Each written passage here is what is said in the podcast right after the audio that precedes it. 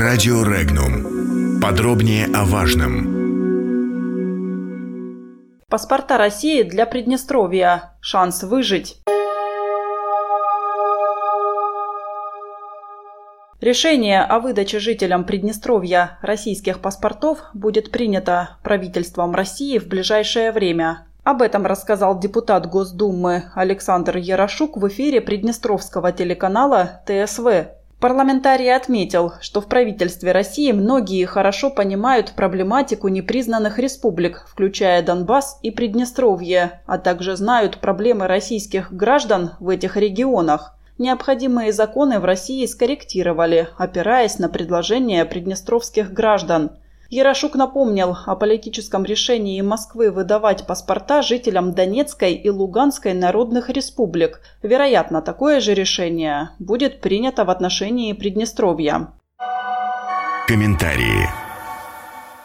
Российская политика на постсоветском пространстве предполагает активную защиту русского мира, заявил руководитель Института региональной экспертизы Дмитрий Михайличенко. Понятно, что появление Донецкой и Луганской народных республик, Приднестровья и Южной Осетии произошло при участии Москвы. Соответственно, российское руководство несет ответственность за жителей этих территорий, считает эксперт. По мнению Михайличенко, политика по предоставлению российского гражданства решает несколько задач. Среди них превалирует, безусловно, геополитика, однако есть и внутриполитическая задача – увеличение численности населения, которое в основном имеет российскую идентичность. При этом эксперт не уверен, что такая политика правильна. Однако российское руководство последовательно и системно работает в этом направлении. Если инициатива по получению жителями Приднестровья российского гражданства будет иметь успех, у Москвы будет больше оснований заниматься защитой этих территорий, высказал свою точку зрения Михайличенко.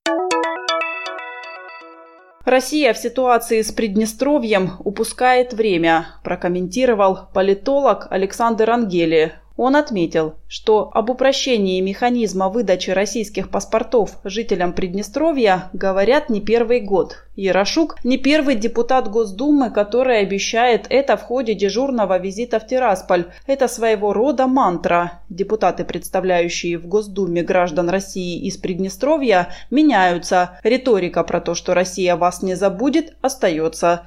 К сожалению, есть сомнения, что все это до сих пор работает в Приднестровье. В условиях этих постоянно повторяемых, но неисполняемых обещаний приднестровцы начинают искать практические решения для того, чтобы выжить, и тех, кто может им такие решения предложить. Тем более, что, например, въезжать с российским паспортом на Украину для приднестровцев практически невозможно. Вылетать через аэропорт Кишинева тоже проблематично последние годы приднестровцы стали больше получать молдавские паспорта и все чаще пользоваться именно ими. Это факт, от которого не спрячешься за дежурными визитами, стерильными обещаниями и пустым надуванием щек. Россия упускает время и постепенно упускает приднестровцев – это происходит по причине отсутствия умной и вдумчивой политики в отношении Приднестровья все последние годы, вместо которой мы видим трусость, формализм, серые схемы и личные интересы.